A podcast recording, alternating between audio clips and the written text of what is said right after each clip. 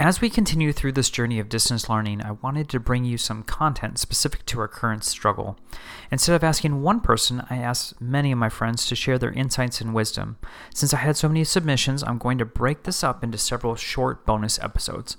I asked these amazing educators one question What tips or strategies would you suggest during this unprecedented time?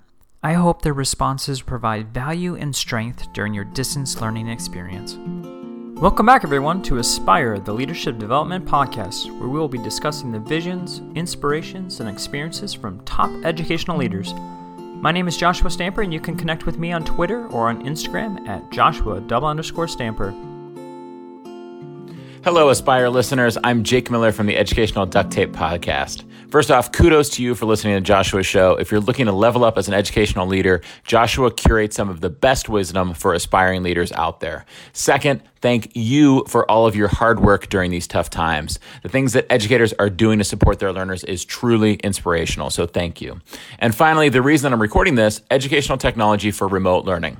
This whole situation has really shined a spotlight on educational technology, which is great, but I've been cautioning educators to tread lightly. We don't want to overexert ourselves during these tough times, and we don't want to ask our learners or their parents to adapt too many new tools either. So I like to focus on one tool that I can use for a lot lot of different things. And that tool, in my opinion, is Flipgrid. Here's why. Take a few minutes and write down 10 things that you need to do for your students. I bet I could come up with a way to do nine of them, if not all 10, with Flipgrid. You can easily send them videos. They can easily send you videos. You can use it to instruct, to assess, and to keep your connections and your students' connections alive. Most educators know that Flipgrid is a video response tool, which is fantastic, but I find that many don't realize just how many things it can do. It can screen record, it could do whiteboard videos, you can record from a phone or from a computer. You can edit the videos that you record. You can edit multiple videos together. And there are tons of super creative things that you could do with it, like flip hunts, grid pals, Flipgrid talent shows, morning announcements with Flipgrid, grid masks, and more. If you're new to Flipgrid, do a Google search for Flipgrid Remote Learning, and you'll find their Flipgrid at Home page that'll get you started. Thanks again for all that you do for your learners and for your passion for lifelong learning. Be safe, be healthy, and be strong. We are better together. Thank you.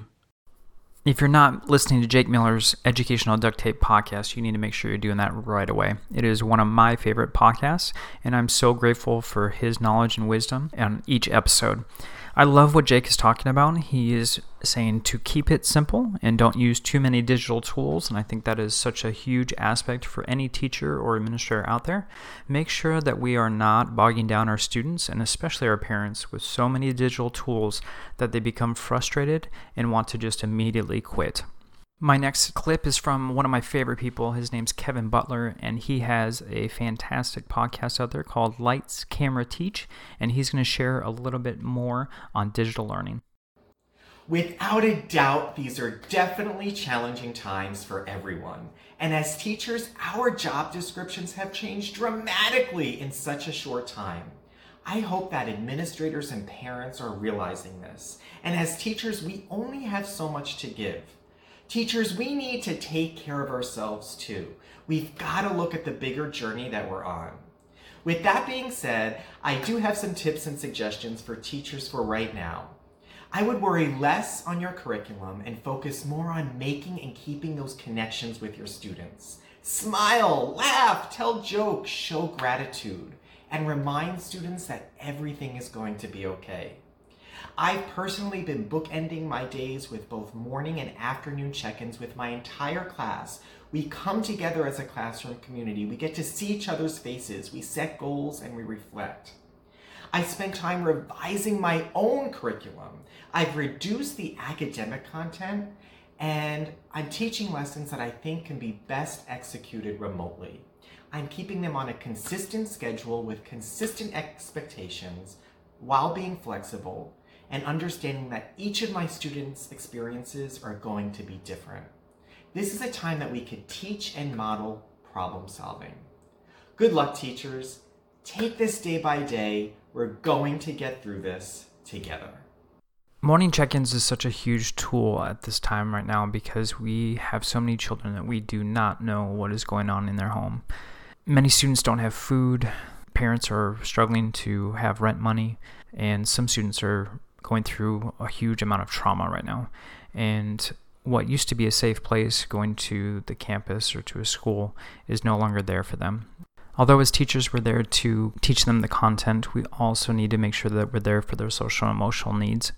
I love that Kevin talked about making sure that we're taking care of the emotional needs of our students, but then also we're taking care of the emotional needs of ourselves and of our family. Often teachers are so into making sure everyone else is all right that they don't take care of themselves. And right now we need to make sure that we are delegating our time and making sure that we are very intentional about when our hours are for work and when our hours are to be a husband or a wife or to be a mom or a dad. And we really need to distinguish that. If you're looking for more on this topic, I wanted to let you know that Mandy Froehlich was just on the Aspire podcast and she provided some amazing insight on mental health and how to help students during this time of distance learning. But I wanted to share a quick clip from that episode because she gave some really amazing tips on what to do as a teacher.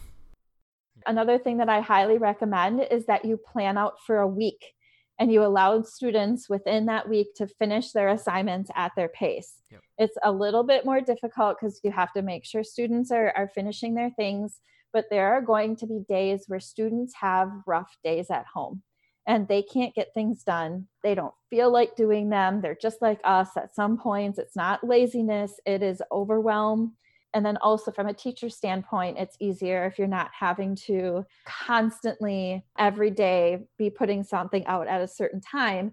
You can put it out for the week and instead you can use that time to touch base with students or do some of those more one-on-one or small group things this last clip is from George Valenzuela, and he's the author of Rev Up Robotics and a former guest on the Aspire podcast and a Teach Better teammate of mine. And he is going to just provide some quick advice for all of us during this e learning experience.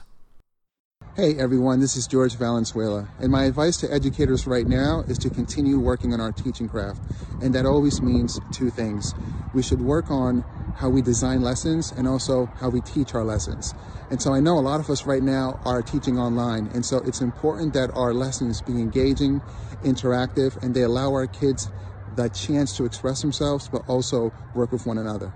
So take care of your kids and of yourselves. I want to thank each one of my friends for joining me this evening to provide just a little bit of insight and wisdom to all of us. But I also want to thank you as the listener and give you a little bit of support and encouragement during this tough time. Please make sure if you have any questions or if you need anything to reach out to me. I'm going to have some more bonus episodes with special guests like Tara Martin, Todd Nesloney, Brian Aspinall, and many more. So make sure that you're tuning in for more helpful strategies.